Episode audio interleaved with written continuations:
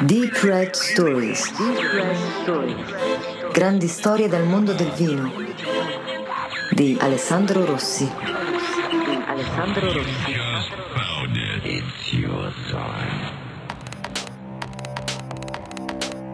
Siamo nel 2003, il 24 gennaio e per l'esattezza alle 8.30 del mattino. È il giorno in cui muore Gianni Agnelli nella sua residenza di Villa Frescotta. Avrebbe compiuto 82 anni il 12 marzo. Le sue condizioni già gravissime peggiorano la sera prima e il senatore a vita non supera la crisi. Agnelli ammette per la prima volta nel maggio del 2002 di avere seri problemi di salute e annuncia il suo viaggio negli Stati Uniti per curarsi. Da tempo l'oramai presidente onorario della Fiat aveva limitato quasi del tutto le sue apparizioni in pubblico, seguendo comunque in prima persona le vicende dell'azienda. Portava il nome del nonno Giovanni, fondatore della Fiat, ma tutti in vita lo conoscevano come Gianni, o meglio come l'avvocato, un soprannome che si era guadagnato con la laurea in legge. Affascinante, ricco, amante dello sport e dell'arte, è stato il rappresentante di spicco dell'economia italiana nel mondo, il re d'Italia senza corona, come amavano definirlo, uno tra gli uomini più ammirati per il suo stile inconfondibile e l'innata eleganza. Giovanni Agnelli nasce a Torino il 12 marzo 1921, secondo di sette fratelli. Suo padre Edoardo muore tragicamente in un incidente aereo nel 1935, quando Gianni ha appena 14 anni, e questo lo porta a stringere un legame strettissimo con il nonno Giovanni, fondatore della Fiat, la fabbrica italiana Automobili Torino. Il timone della Fiat non passa immediatamente a Gianni, ma a Vittorio Valletta, figura manageriale di grande spessore che guiderà l'azienda torinese per un ventennio ponendo basi solidissime per la crescita della Fiat, soprattutto negli anni del boom economico. Gianni segue il consiglio del nonno, ovvero prendersi qualche anno di libertà, di svago, prima di immergersi nelle preoccupazioni dell'azienda.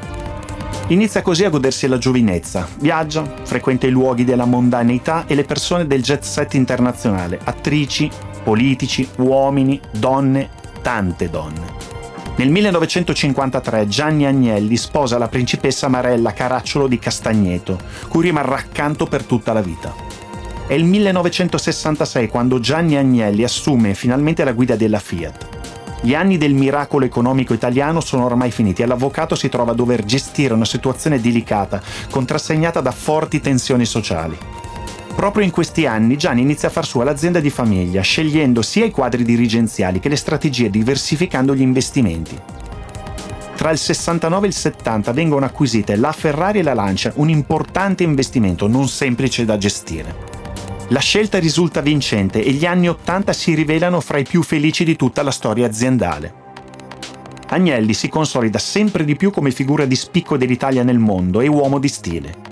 I suoi vezzi, le sue stravaganze diventano simbolo di eleganza.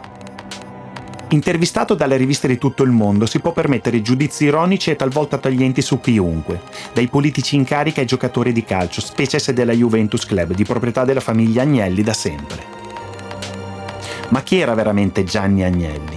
Gli italiani furono così curiosi dell'avvocato da studiarne ogni suo dettaglio. Gianni Agnelli, l'avvocato, a stile, tutti gli invidiano il vestirsi, il comportarsi, il parlare, il sorridere a una donna. Tutti vogliono imitare il suo stile, l'orologio sul polsino della camicia dei Brook Brothers, portata con le punte del collo slacciate, o le cravatte larghe sopra il pullover, le scarpe sportive sotto il completo di grisaglia, ogni sua stravaganza diventava moda immediatamente.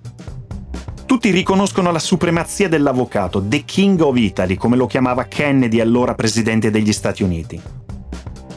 Onassis racconta come l'avvocato gli ha insegnato a vivere, a vestirsi, ad arredare una casa, una barca, un aereo e perfino a corteggiare una donna. L'uomo meglio vestito nella storia del mondo, come scrisse la rivista Esquire, non ha confini, perché cambia ed è in grado di cambiare posto e persone più volte nell'arco di una stessa giornata. Diceva di lui il grande regista Federico Fellini, mettigli un elmo in testa, mettilo a cavallo, alla faccia da re. Racconta il nipote Lapo, presentando il suo libro Le regole del mio stile. Mio nonno ha portato il bello dell'Italia nel mondo. A case sparse ovunque, ma New York, 72esima Park Avenue, è l'indirizzo più amato dopo Torino. Si sentiva a casa negli Stati Uniti. Gli italiani imparano a poco a poco ad amare anche l'agnelli imprenditore. Don't forget you are Agnelli, non dimenticate che siete degli agnelli. Così diceva Miss Parker, la governante inglese ai sei rampolli della grande famiglia torinese.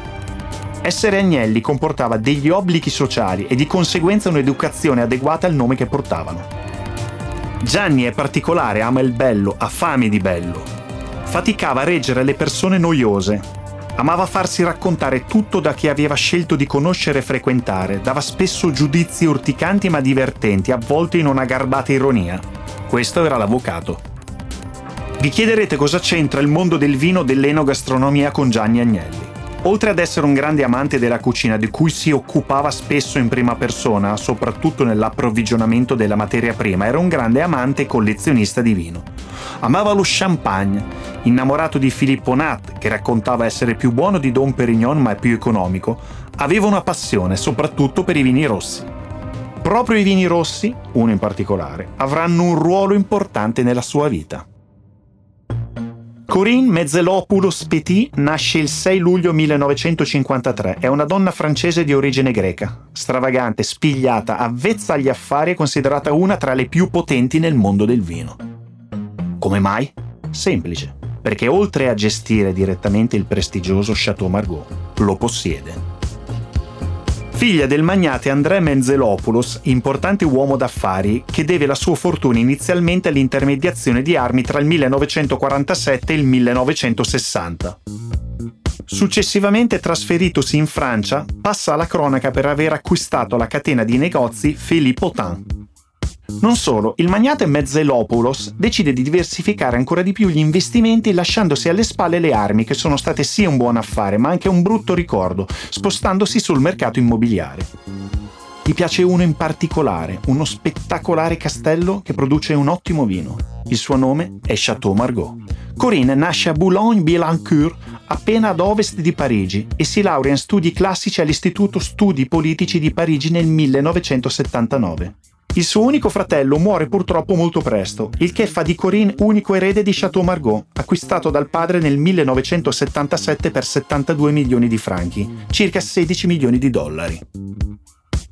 Dopo il primo lavoro presso la Havas, una famosa agenzia pubblicitaria, Corinne rientra a capo della holding di famiglia come controllore finanziario presso Primister, la società che supervisiona i 1600 negozi Philippe Autain a Parigi di proprietà della famiglia. André muore nel 1980. La moglie e la figlia Corinne ereditano la tenuta ed inizia così una gestione tutta al femminile.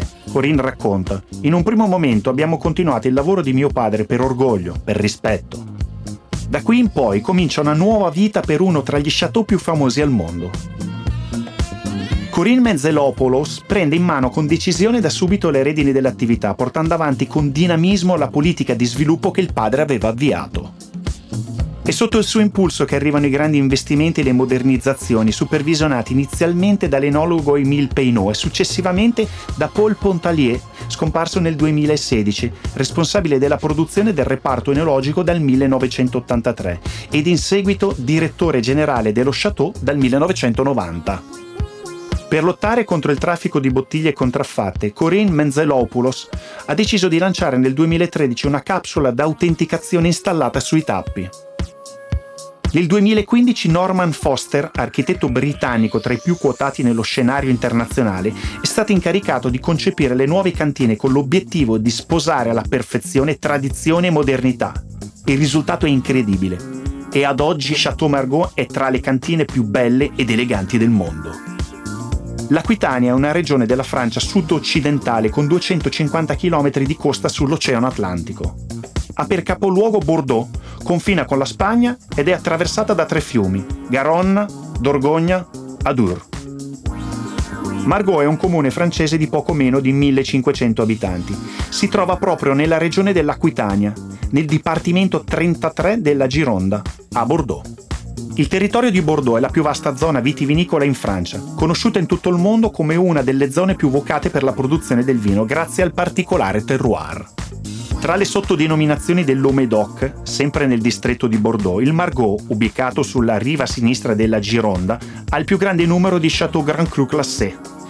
Subito fuori dall'abitato di Margot in direzione della Garonna si trova Chateau Margaux e l'omonimo vino da loro prodotto. Fa parte dei Fabulous Five perché è un Premier Grand Cru Classé. Sono solo 5 grazie a una classificazione datata 1855.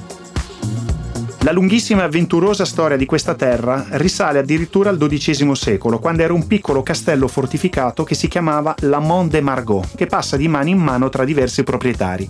Ma è con Pierre de l'Estonac che avviene la svolta tra il 1572 e il 1582. Pierre anticipa la tendenza di tutta la zona cambiando la produzione da cerealicola a vitivinicola. L'azienda nel frattempo cambia nome e diventa Chateau Margaux, occupando una superficie di 265 ettari, di cui più di due terzi dedicati alle vigne, un record per i tempi. I Lestonac e i loro eredi conservano l'azienda per moltissimi anni.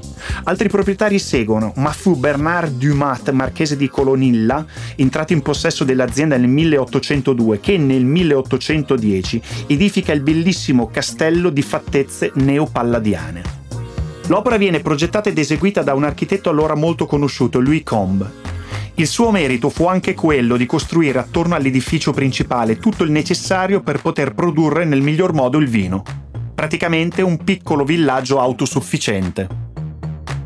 Ma torniamo alla nostra storia. Cosa hanno in comune l'avvocato Agnelli e Corinne Menzelopoulos? Niente, ovviamente tranne che l'avvocato, come raccontavamo prima, è un grande amante del vino e Corinne una produttrice. Nessun business comune, nessuna strada di affari parallela. Però è qui che la nostra storia assume una piega inaspettata. Le strade si incrociano nel momento peggiore di Corinne, ma nel momento migliore dell'avvocato. Si conoscono quando Gianni Agnelli decide di comprare il suo vino, non qualche bottiglia per il suo cavò personale per qualche cena d'affari, ma tutta l'azienda. Sì, Gianni Agnelli comprò Chateau Margaux e per molti questa storia ancora sconosciuta e a tratti oscura. Facciamo un passo indietro. Cos'è la Exor? Oggi è una holding finanziaria olandese controllata dalla famiglia Agnelli, a cui fanno capo tutti gli investimenti personali della famiglia, ma cerchiamo di semplificare alcuni passaggi.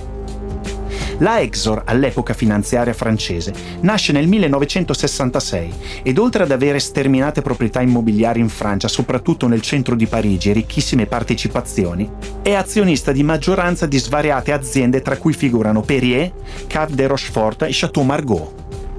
A novembre del 1991 la allora cassaforte della famiglia Agnelli, l'IFI, lancia un'OPA per acquistare Perrier, ovvero un'offerta pubblica di acquisto. Un'operazione di borsa mediante la quale una persona fisica o giuridica dichiara pubblicamente agli azionisti di una società quotata di essere disposta a comprare i loro titoli a un prezzo superiore a quello di borsa, per acquisire o rafforzare il proprio controllo sulla società in questione. Al gruppo italiano si oppone da subito la Nestlé, colosso alimentare elvetico che vuole acquistare Perrier dopo le battute d'arresto negli Stati Uniti, che hanno provocato una perdita netta di un miliardo di franchi dopo la distruzione di 280 milioni di bottiglie contenenti accidentalmente benzene. Un brutto fatto che ha inginocchiato l'azienda produttrice di acqua. Ma cerchiamo di fare un po' di chiarezza in una vicenda molto articolata, cercando prima di tutto di ricostruire le tappe principali. È il 28 novembre 1991. La IFINT, società costruita con lo scopo di controllare le partecipazioni estere del gruppo IFI, raggiunge attraverso un'acquisizione il 34% del capitale della Exor e, come vuole la legge, lancia un'OPA per raggiungere il 66,6%.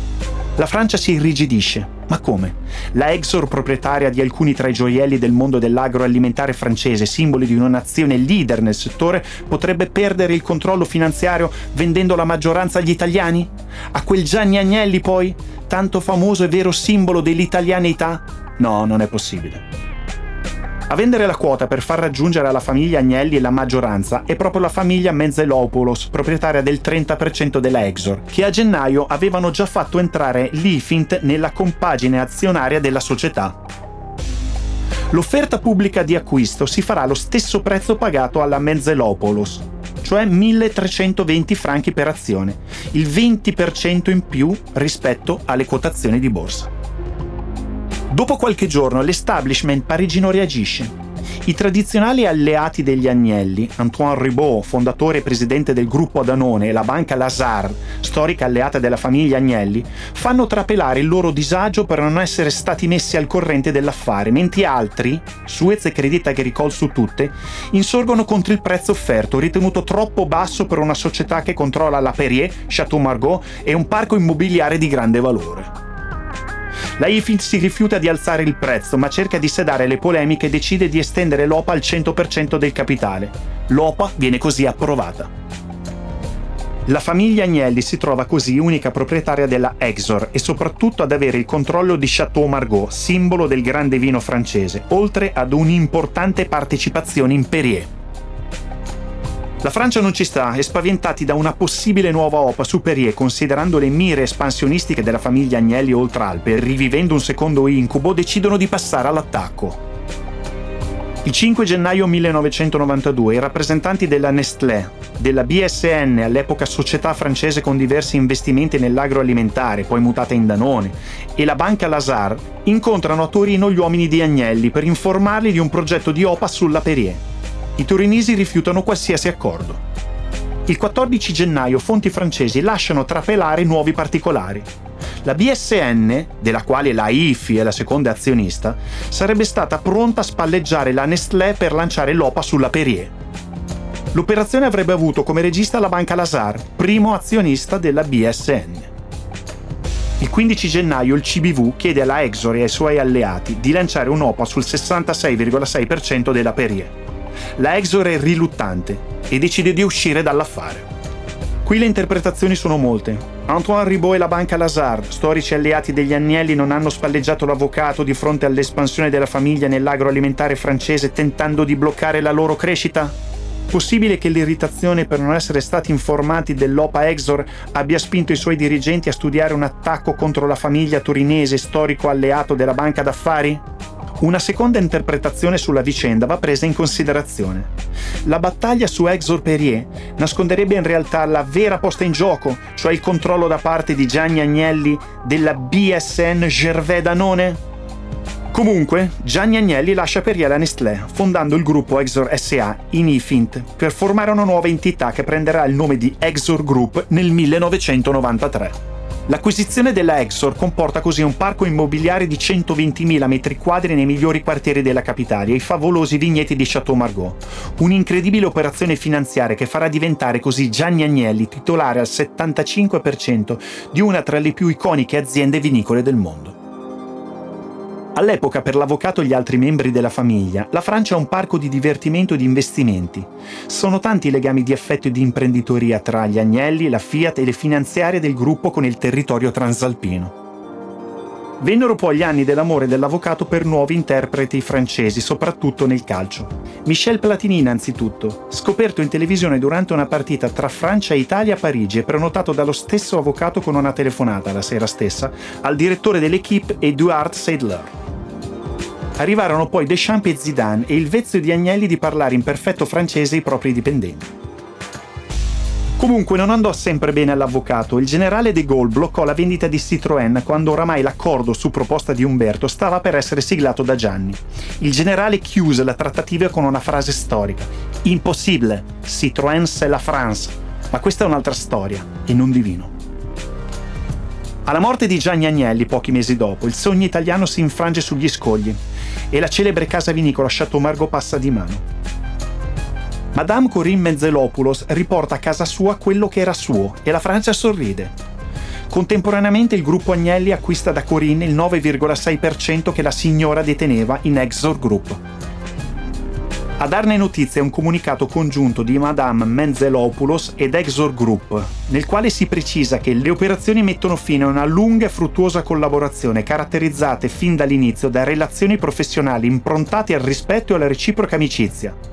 Gli accordi conclusi oltre dieci anni fa tra Corinne Menzelopoulos e il gruppo Agnelli sono giunti al termine e le parti hanno deciso di comune accordo di non prorogarli.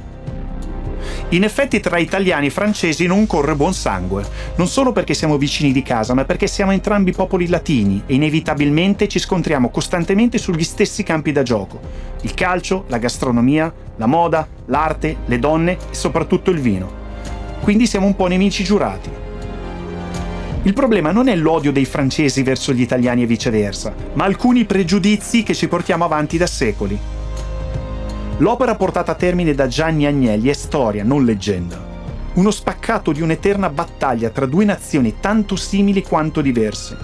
Una continua finale Italia-Francia che si protrae da secoli, un infinito amore-odio. Gianni Agnelli, rispettando il suo stile, riservato ed elegante, è stato di fatto proprietario di un pezzo di Francia. Negli anni in cui è stato proprietario di Chateau Margaux, Agnelli non ha mai pubblicizzato troppo l'acquisto, probabilmente per non infierire su una Francia orfana di un pezzo pregiato molto importante per la loro immagine. Fu così discreto che solo dopo la sua morte molti sono venuti a conoscenza di questa operazione finanziaria. Oltre a Chateau Margaux, Gianni Agnelli fu a un passo anche dalla completa acquisizione del simbolo delle acque mondiali battente bandiera francese, la Perrier. Oggi i francesi sono entrati in affari in Italia. I tempi sono cambiati. Hanno acquisito alcune aziende italiane produttrici di vino, come ad esempio Biondi e Santi. Ma tanti anni dopo il golpe che portò l'Italia, attraverso l'avvocato, ad essere titolari di un pezzo di storia francese. Italia-Francia è una partita infinita, una querelle, come direbbero loro, che va avanti da secoli, come appunto la famosa rivendicazione e restituzione della Gioconda, patrimonio nazionale. Ma anche questa è un'altra storia.